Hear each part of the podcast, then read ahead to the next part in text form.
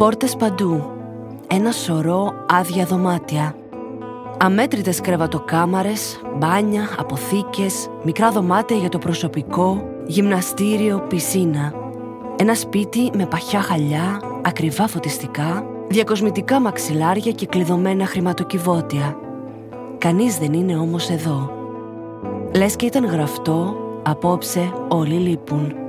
Μία άδεια έπαυλη, δύο άντρες και λιγότερο από 24 ώρες για να δημιουργηθεί ένα σκοτεινό μυστικό. Τι συνέβη όταν έμειναν μόνοι; Είναι η πιο απλή απάντηση η αληθινή; Ή μήπως αυτό που είναι μπροστά στα μάτια μας δεν μας αφήνει να διακρίνουμε τις ατελείωτες άλλες πιθανότητες; Αυτή είναι η ιστορία του Ασάν Φονσέκα. Γεια σας, είμαι η Αθηνά και σας καλωσορίζω σε αυτό το podcast αληθινών εγκλημάτων. Μην ξεχάσετε να δείξετε την υποστήριξή σας για αυτή την ανεξάρτητη παραγωγή κάνοντας follow ή subscribe σε όποια πλατφόρμα μας ακούτε ή κάνοντας μια δωρεά μέσω της εφαρμογής Buy Me a Coffee. Μπορείτε να μας βρείτε και στο Facebook και στο Instagram μέχρι θανάτου podcast και να συνεχίσετε να επικοινωνείτε μαζί μου με μήνυμα εκεί ή στο email μέχρι θανάτου podcast.gmail.com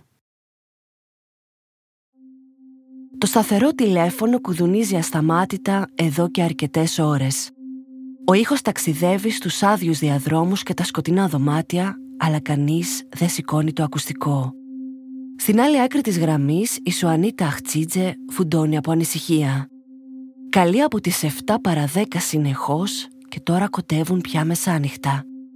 Αυτό που ξεκίνησε ως απλή επιθυμία να μιλήσει με το γιο της, τώρα έχει γίνει επιτακτική ανάγκη. Πρέπει να τον βρει. Πρέπει να ακούσει μια λογική εξήγηση γιατί δεν απαντά στο τηλέφωνο, πρέπει να μπορέσει να ησυχάσει το ένστικτο που τώρα την κατατρώει.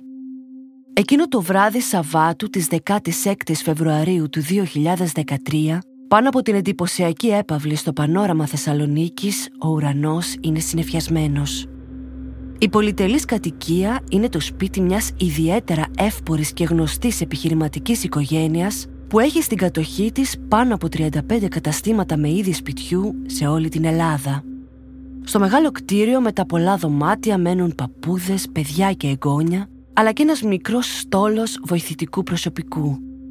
Υπεύθυνοι για την καθαριότητα, μαγείρισες, κυπουροί, σοφέρ, ένα πολυάσχολο μελίσι ανθρώπων από κάθε γωνιά του κόσμου. Η Σουανίτα και ο 25χρονος γιος της Ασάν, με καταγωγή από τη Σρι Λάνκα, είναι μέλη του βοηθητικού προσωπικού ως υπεύθυνη καθαριότητας. Η Σουανίτα, που εργαζόταν για την οικογένεια τα τελευταία τρία χρόνια, παρακάλεσε πριν λίγο καιρό την εργοδότριά της να προσλάβει και το γιο της, ο οποίος μέχρι τότε απασχολούνταν σε αντίστοιχη θέση στο σπίτι μιας οικογένειας στην Αθήνα, αλλά δεν ήταν καθόλου ευχαριστημένος. Η γυναίκα δέχτηκε και έτσι από την 1η Ιανουαρίου 2013 ο Ασάν άρχισε να εργάζεται δίπλα στη μητέρα του. Πέρασαν 45 ημέρες από τότε και σε ένα περίεργο παιχνίδι της μοίρας, σήμερα το σπίτι είναι άδειο.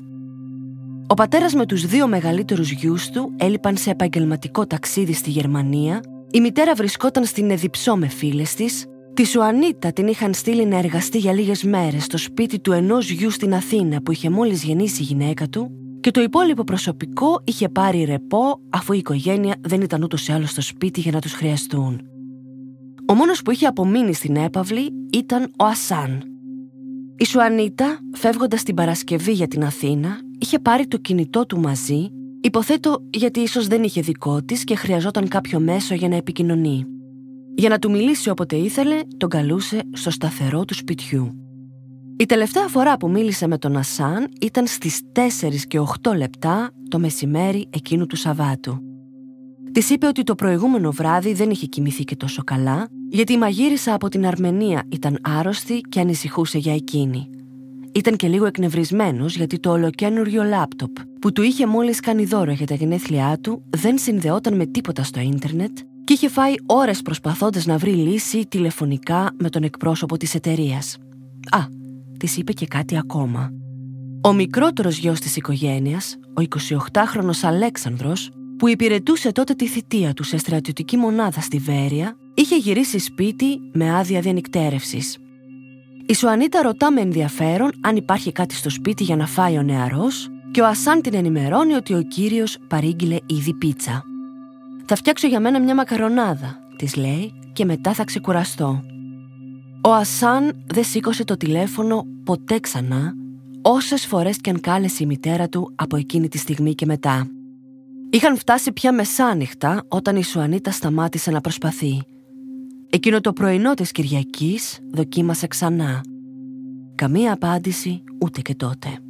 Τρελαμένη πια από την αγωνία, επικοινωνεί με την καλή της φίλη η οποία δουλεύει ως οικιακή βοηθός στο σπίτι που βρίσκεται απέναντι από την έπαυλη και τη ζητάει να πάει ως εκεί και να χτυπήσει το κουδούνι. Η γυναίκα δέχεται και μαζί με τον εργοδότη της κατευθύνονται προς τη μονοκατοικία.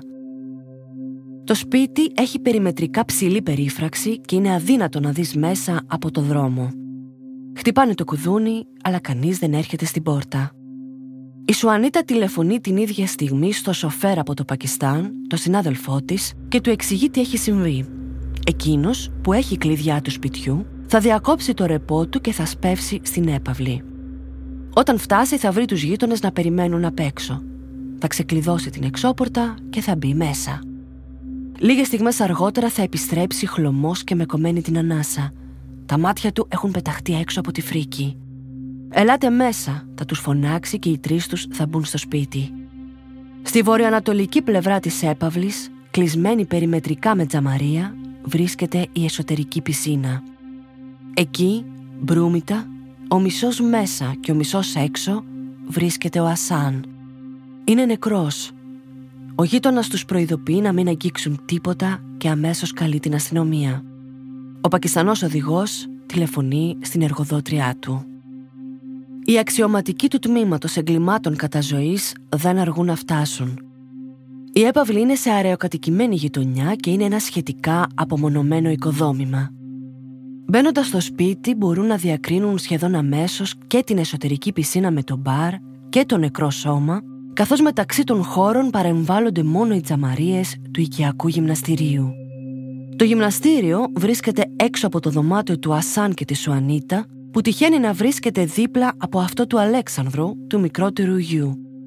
Εκεί ακριβώς έξω από το δωμάτιο του νεαρού και μπροστά από το μπάνιο, είναι πεσμένη μια καρέκλα που συνήθως είναι τοποθετημένη μέσα στο γυμναστήριο. Ακριβώς από πάνω της, στερεωμένο ένα μονόζυγο. Στο χώρο της εσωτερικής πισίνας το θέαμα είναι μακάβριο. Ο Ασάν είναι ντυμένος κανονικά εκτός από τα παπούτσια του. Από τη μέση και κάτω το σώμα του είναι έξω από την πισίνα και είναι στεγνό. Από τη μέση και πάνω δηλαδή ο κορμός, τα χέρια και το κεφάλι επιπλέον μέσα στο νερό. Κοντά του, κάτω στο πάτωμα πεσμένο, ένα διπλωμένο χαρτονόμισμα των 10 ευρώ. Όλα τα κομμάτια της ηρώμενης τζαμαρίας που περιβάλλουν την πισίνα είναι ασφαλισμένα. Το ίδιο είναι και δύο από τις τρεις πόρτες ασφαλείας του σπιτιού, εκτός από αυτή που άνοιξε ο εργαζόμενος που βρήκε πρώτο στο σώμα. Καμία πόρτα ή παράθυρο δεν έφερε σημάδια παραβίασης. Εκτός από την πεσμένη καρέκλα, δεν υπήρχε καμία αναστάτωση στο σπίτι, τίποτα που να φαινόταν να έχει μετακινηθεί ή να φανερώνει ότι έγινε κάποιο είδους καυγάς ή πάλι. Ενώ η πολυτελής κατοικία ήταν γεμάτη πανάκριβα τη μαλφή αλλά και χρήματα, τίποτα από αυτά δεν είχε κλαπεί. Το μόνο πράγμα που απουσίαζε και δεν βρέθηκε ποτέ ήταν το καινούριο λάπτοπ του Ασάν, αυτό που του είχε δωρήσει η μητέρα του για τα γενέθλιά του λίγες μέρες νωρίτερα. Αυτός που πήρε το λάπτοπ όμως το αφαίρεσε από το φορτιστή του χωρίς να φροντίσει να τον πάρει μαζί. Τα σκυλιά της οικογένειας βρέθηκαν στο δεύτερο όροφο. Μέσα στην κεντρική κρεβατοκάμαρα, αυτή των γονέων, βρέθηκαν πολλές ακαθαρσίες τους, υποδεικνύοντας ότι πιθανά έμειναν εκεί μέσα κλεισμένα για μεγάλο χρονικό διάστημα και αφέθηκαν ελεύθερα κάποια στιγμή αργότερα. Όσο οι αξιωματικοί ερευνούν τη σκηνή του θανάτου, στο σημείο καταφθάνει γνωστός ιατροδικαστής αναπληρωτής καθηγητής του Αριστοτελείου Πανεπιστημίου Θεσσαλονίκης. Ο Ασάν ανασύρεται από το νερό για να πραγματοποιηθεί αυτοψία. Το σώμα του δεν φέρει εξωτερικά εμφανή σημάδια που να φανερώνουν τον τρόπο ή την αιτία θανάτου. Το μόνο που μπορεί να διακρίνει ο ιατροδικαστής με ευκολία είναι ματωμένες αμυχές πίσω από τους λοβούς των αυτιών. Θα μπορούσε άραγε αυτό να είναι ένα φρικτό ατύχημα πνιγμού; Η νεκροψία νεκροτομή που θα γίνει λίγο αργότερα θα δώσει όλες τις απαντήσεις. Ο ιατροδικαστής θα εντοπίσει κάταγμα του αριστερού μίζωνος κέρατου του ιοειδού σωστού.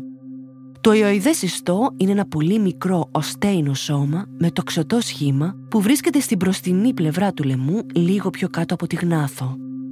Κάταγμα στο ιοειδές ιστό ως αιτία θανάτου σημαίνει είτε απαγχωνισμός είτε στραγγαλισμός. Αυτό ήταν. Ο Ασάν στραγγαλίστηκε και οι αμυχές πίσω από τα αυτιά του υποστηρίζουν το έβριμα αυτό. Αν τυλίξετε τα χέρια σας γύρω από ένα λαιμό, οι άκρες των νυχιών σας καταλήγουν ακριβώς εκεί. Άρα, τρόπος θανάτου, ανθρωποκτονία. Όμως τα ευρήματα δεν τελείωσαν εκεί. Περιμετρικά του προκτού του Ασάν, ο ιατροδικαστής εντοπίζει σημάδια κακοποίησης. Δυστυχώς δεν ήταν σε θέση να καταλήξει με βεβαιότητα αν είχε ολοκληρωθεί η σεξουαλική πράξη, καθώς δεν παρατήρησε χαλάρωση του σφιγκτήρα. Το έβριμα όμως αυτό έδωσε μια κατεύθυνση στην έρευνα, καθώς το κίνητρο θα μπορούσε όπως φαίνεται να είναι σεξουαλικό. Παραδόξως δεν υπήρχαν άλλα ευρήματα. Και λέω παραδόξως γιατί πολύ συχνά τα θύματα στραγγαλισμού φέρουν διάφορες άλλες εκδορές ως αμυντικά τραύματα που αποκτούν καθώς παλεύουν με το δράστη. Μάλιστα, δυστυχώς στην περίπτωση του Ασάν, τα χημικά της πισίνας στην οποία ήταν μισοβυθισμένος είχαν καταστρέψει πιθανό ξένο γενετικό υλικό που θα μπορούσε να υπάρχει κάτω από τα νύχια του. Χρόνος θανάτου σύμφωνα με τον ιατροδικαστή, περίπου 20 ώρες πριν τη διενέργεια της νεκροψίας η οποία έγινε στις 2 το μεσημέρι της Κυριακής.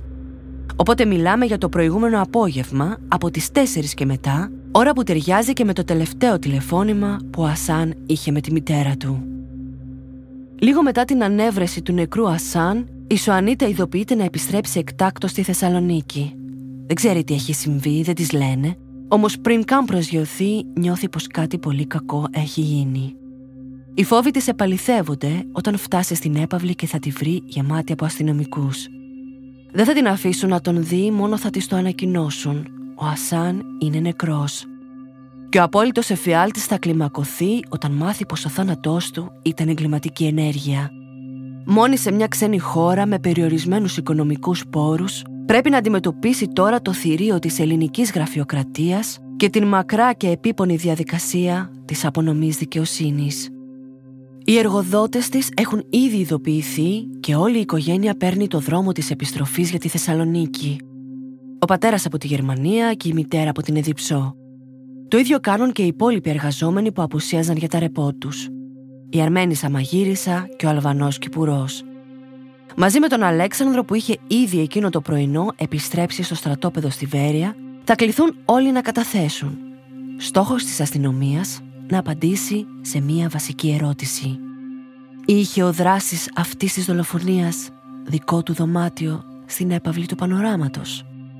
Η έρευνα για το θάνατο του Ασάν ξεκινά. Κανείς δεν είχε να πει κάτι για τον Ασάν. Ο νεαρός ήταν στην υπηρεσία της οικογένειας μόλις 1,5 μήνα και με κάποια από τα μέλη είχε συναναστραφεί ελάχιστα. Τίποτα αξιοπρόσεκτο δεν είχε συμβεί σε αυτό το διάστημα. Η μαγείρισα καταθέτει ότι το βράδυ από Παρασκευή προς Σάββατο ήταν πράγματι άρρωστη και ο Ασάν είχε προθυμοποιηθεί να της φτιάξει ζεστό τσάι για να νιώσει καλύτερα. Την επομένη, το Σάββατο το μεσημέρι, την συνόδευσε μέχρι την εξώπορτα για να φύγει καθώς εκείνη φοβόταν τα σκυλιά στο κήπο και αυτή ήταν η τελευταία φορά που τον είδε. Οι ερευνητές εξετάζουν τα άλοθη του προσωπικού και της οικογένειας και τα διασταυρώνουν με μάρτυρες και το στίγμα των κινητών τους. Όλοι βρίσκονταν ακριβώς εκεί που έπρεπε, ακριβώς εκεί που είπαν ότι ήταν. Περίπου όλοι. Την επόμενη μέρα καταθέτει ο πιο βασικός μάρτυρας, το μοναδικό άτομο που βρισκόταν στο σπίτι με τον Ασάν τις ώρες πριν και μετά το θάνατό του. Ο Αλέξανδρος ισχυρίζεται ότι έφτασε στο σπίτι από το στρατόπεδο περίπου στη μία το μεσημέρι του Σαββάτου 16 Φεβρουαρίου με άδεια διανυκτέρευσης Εκεί είδε τον Ασάν, ο οποίος μάλιστα του μίλησε για το πρόβλημα σύνθεσης που είχε το λάπτοπ του. Αφού ενημερώθηκε ότι η μαγείρισα είχε ρεπό, αποφάσισε να παραγγείλει μια πίτσα και μια σαλάτα από κοντινό εστιατόριο. Περίπου στις δύο και μισή ανέβηκε στην κουζίνα για να πάρει ένα πυρούνι και εκεί είναι που είδε πάλι τον Ασάν για τελευταία φορά. Το απόγευμα γύρω στις 6, ο Αλέξανδρος φεύγει από το σπίτι και πηγαίνει σε ένα ίντερνετ καφέ στην Τούμπα για να παίξει τουρνουά πόκερ με άλλους online. Παρά το γεγονός ότι βρισκόταν χιλιόμετρα μακριά, το κινητό του εξακολουθεί να εκπέμπει σήμα από κεραίες που καλύπτουν την έπαυλη. Σε αυτό, ο Αλέξανδρος θα απαντήσει ότι μάλλον είχε ξεχάσει το κινητό του στο σπίτι.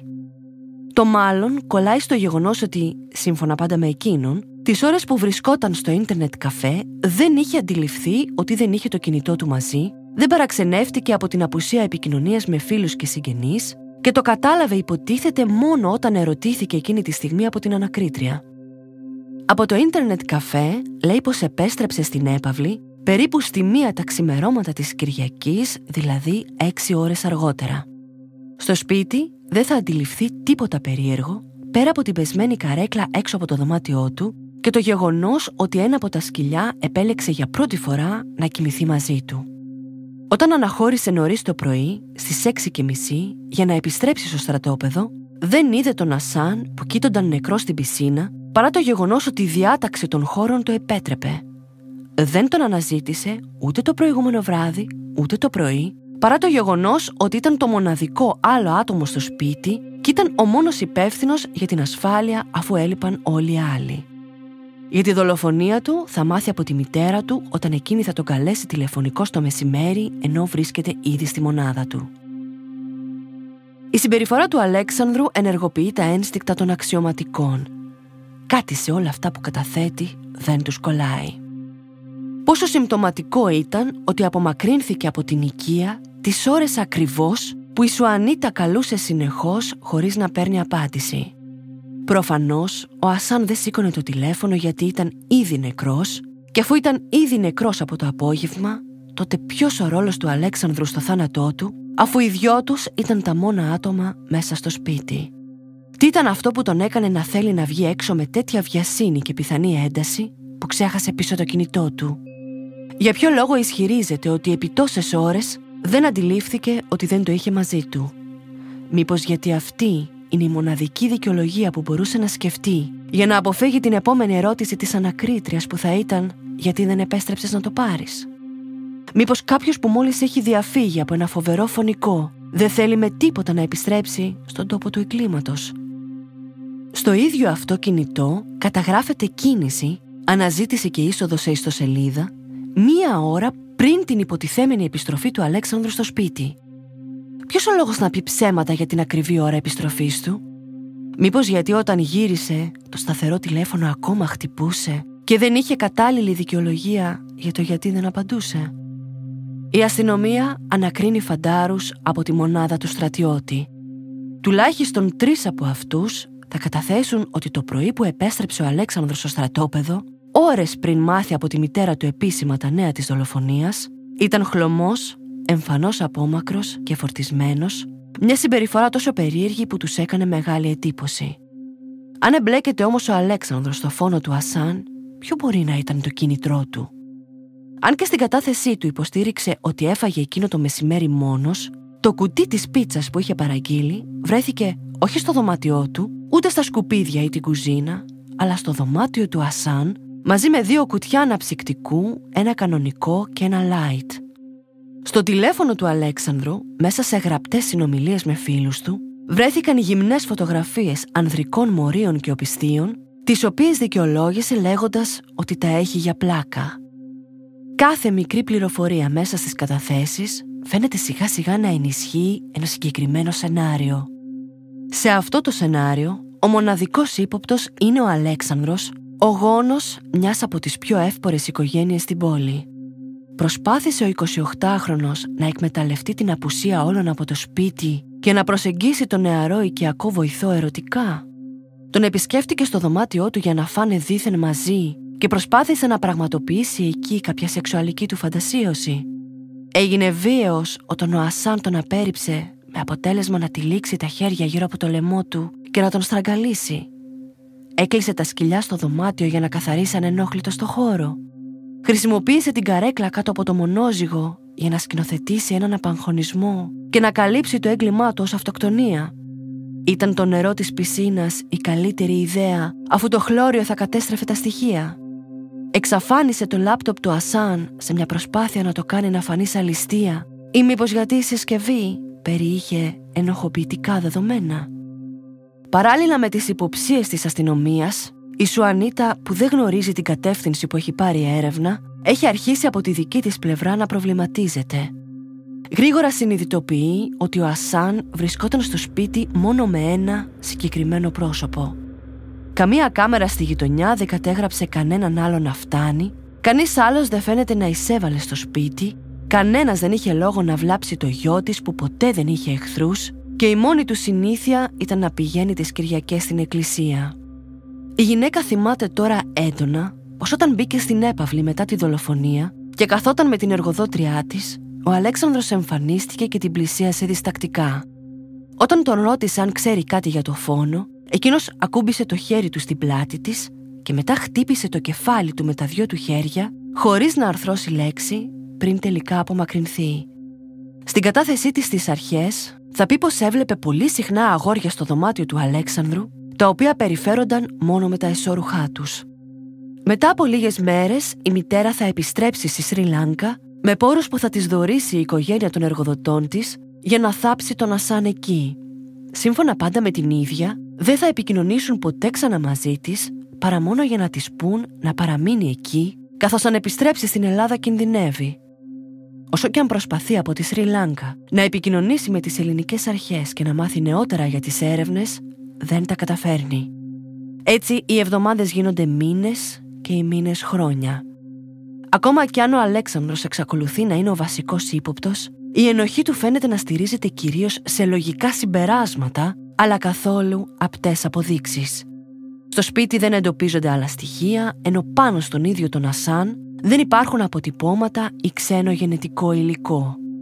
Από λάθος χειρισμούς της αστυνομίας και του ιατροδικαστή, το κάτω μέρος της φόρμας του, οι κάλτσες και το εσώρουχό του, που ήταν εκτός πισίνας και στεγνά, μπήκαν στην ίδια σακούλα με τα βρεγμένα του ρούχα, με αποτέλεσμα να βραχούν και αυτά και πιθανά στοιχεία να αλλοιωθούν. Τα υφάσματα εξετάστηκαν μακροσκοπικά για κοιλίδες, ίνες κτλ, αλλά μετά, όταν δεν αναζητήθηκαν από την οικογένεια, πετάχτηκαν πριν εξεταστούν για DNA. Μετά την ανάκρισή του, ο Αλέξανδρος θα αφαιθεί ελεύθερος και θα επιστρέψει στο στρατόπεδο για να συνεχίσει κανονικά τη θητεία του. Η πόλη της Θεσσαλονίκης βουίζει από το πιθανό σεξουαλικό σκάνδαλο. Γύρω από την πάμπλουτη οικογένεια χτίζεται ένα φρούριο προστασίας από φίλους και υπαλλήλους, οι οποίοι θα παραμείνουν πιστοί μέχρι τελικής πτώσης. Όλοι θα επιμένουν ότι ο νεαρός ήταν το καλύτερο παιδί που είχαν γνωρίσει ποτέ ότι δεν θα έβλαπτε ποτέ κανέναν και ότι ποτέ δεν είχαν παρατηρήσει να έχει ομοφιλοφιλικές τάσεις. Αντιθέτως, απαριθμούσαν με πάθος όλες τις κοπέλες που είχαν επισκεφτεί περιστασιακά το σπίτι ή είχαν κατά διαστήματα υποτιθέμενη σχέση με το μικρότερο γιο. Αμέσως μετά το τέλος της θητείας του, ο Αλέξανδρος προχώρησε σε γάμο με κόρη επίσης Πάμπλου του επιχειρηματία με την οποία έκτοτε έχουν αποκτήσει δύο παιδιά. Προς το τέλος του 2018, πέντε ολόκληρα χρόνια μετά το φόνο, το Συμβούλιο Πλημελιωδικών Θεσσαλονίκης αποφασίζει να βασιστεί στα υπάρχοντα στοιχεία και παραπέμπει τελικά με βούλευμα τον Αλέξανδρο σε δίκη με την κατηγορία της ανθρωποκτονίας από πρόθεση σε ήρεμη ψυχική κατάσταση. Ο κατηγορούμενος αποφασίζεται να δικαστεί στο μεικτό ορκωτό δικαστήριο Θεσσαλονίκης Μόνο που εκεί οι διαδικασίες συναντούν τείχο, καθώς διαπιστώνεται ότι αφού ήταν φαντάρος την εποχή που τελέστηκε το έγκλημα, τότε πρέπει να δικαστεί από τη στρατιωτική δικαιοσύνη. Ο φάκελος της δικογραφίας διαβιβάζεται στο στρατοδικείο και το ανακριτικό έργο ξεκινά από την αρχή από στρατιωτικούς ανακριτές. Τελικά με νέο βούλευμα παραπέμπεται για άλλη μια φορά σε δίκη, αυτή τη φορά στο πενταμελές στρατοδικείο Θεσσαλονίκης. Η ακροαματική διαδικασία ξεκινά μετά από πάμπολες αναβολές στα τέλη του 2021. Από την ιδιαίτερη δικαστική αίθουσα και τις ειδικές συνθήκες που επικρατούν σε ένα στρατιωτικό δικαστήριο θα περάσουν όλοι οι βασικοί μάρτυρες. Η μαγείρισα από την Αρμενία, ο Αλβανός Κυπουρός και ο Πακιστανός Σοφέρ θα μείνουν στο πλευρό των εργοδοτών τους καταθέτοντας υπέρ του Αλέξανδρου της ακαιρεότητας του χαρακτήρα του και της βεβαιότητας σχετικά με την ετεροσεξουαλική του ταυτότητα. οι δύο από τους τρεις φαντάρους που είχαν περιγράψει τη συμπεριφορά του ως παράξενη εκείνο το πρωινό της Κυριακής, τώρα, ενώπιον των δικαστών, θα καταθέσουν ότι δεν έχουν καμία τέτοια ανάμνηση. Μεταβολές θα παρατηρηθούν και στην κατάθεση του ιατροδικαστή, ο οποίος τώρα θα αφήσει ανοιχτό το ενδεχόμενο οι δράστες να ήταν δύο, προσπαθώντας να δικαιολογήσει έτσι την έλλειψη αμυντικών τραυμάτων στο σώμα του θύματος. Σύμφωνα με εκείνον δηλαδή, ένα τρίτο πρόσωπο θα μπορούσε να έχει ακινητοποιήσει τον Ασάν ώστε κάποιος άλλος να καταφέρει να τον στραγγαλίσει. Επίσης, το γεγονός ότι τοποθετήθηκε στην πισίνα για τον ιατροδικαστή δείχνει ιδιαίτερη ευφυΐα, ψυχραιμία και εμπειρία αφού τα χημικά κατέστρεψαν τα βιολογικά στοιχεία. Όσον αφορά τους περιπροκτικούς τραυματισμούς, ξαφνικά δεν ήταν σίγουρος αν ήταν φρέσκοι ή αν είχαν συμβεί στο παρελθόν αποδυναμώνοντας έτσι τη σεξουαλική φύση του κινήτρου. Η αλλαγή της στάσης του ιατροδικαστή παραξενεύει όσους παρακολουθούν τη δίκη. Η πολιτική αγωγή με τη σειρά της ισχυρίζεται ότι η έρευνα υπονομεύτηκε από τους υπεύθυνους αστυνομικούς οι οποίοι ενώ μάζεψαν μπουκάλια, χαρτιά και κάθε λογή σκουπίδια από το σπίτι προς εξέταση, κατάφεραν να χάσουν το πιο σημαντικό στοιχείο που ήταν τα ρούχα ενός θύματος σεξουαλικής επίθεσης. Ακόμα και οι ύποπτες φωτογραφίες με τα γεννητικά όργανα από το κινητό του Αλέξανδρου δεν συμπεριλήφθηκαν ποτέ στη δικογραφία και δεν παρουσιάστηκαν ως στοιχείο στο δικαστήριο. Η μητέρα και η σύζυγος του κατηγορούμενου παρέμειναν καθ' όλη τη διάρκεια στο πλευρό του. Η μητέρα του μάλιστα όταν εξετάστηκε δήλωσε πληγωμένη από τη στάση της Σουανίτα καθώς όπως είπε η ίδια και η οικογένειά της δεν είχαν αδικήσει ποτέ κανέναν Αντιθέτως, είχαν ευεργετήσει αμέτρητους ανθρώπους οι οποίοι είχαν να πούν μόνο τα καλύτερα. Ποτέ λέει δεν είχε ανάγκη από επιπλέον προσωπικό, παρόλα αυτά όταν τη ζήτησε η Σουανίτα να προσλάβει τον Ασάν, εκείνη δέχτηκε χωρίς δεύτερη σκέψη, μόνο για να τους βοηθήσει. Στην τελική αγόρευσή του, ο εισαγγελέας φάνηκε μάλλον διχασμένος. Δήλωσε πως δεν ήταν απολύτως σίγουρος πως ο Αλέξανδρος ήταν ο ένοχος, αλλά θεωρεί πως είναι το πιο πιθανό ενδεχόμενο. Τελικά θα προτείνει την αθώωσή του λόγω αμφιβολιών. Και αυτό θα συμβεί. Το στρατοδικείο θα αθωώσει τον Αλέξανδρο. Το Φεβρουάριο του 2023 η Σουανίτα θα καταθέσει αίτηση ανέρεσης της απόφασης η οποία θα γίνει δεκτή από τον Άριο Πάγο ο οποίος θα συμφωνήσει ότι η αθωωτική απόφαση βασίστηκε σε εσφαλμένες κρίσεις για παράδειγμα, οι στρατοδίκες ανέφεραν στην απόφασή τους ότι το θύμα στραγγαλίστηκε από αριστερόχειρα, ενώ ο Αλέξανδρος είναι δεξιόχειρας.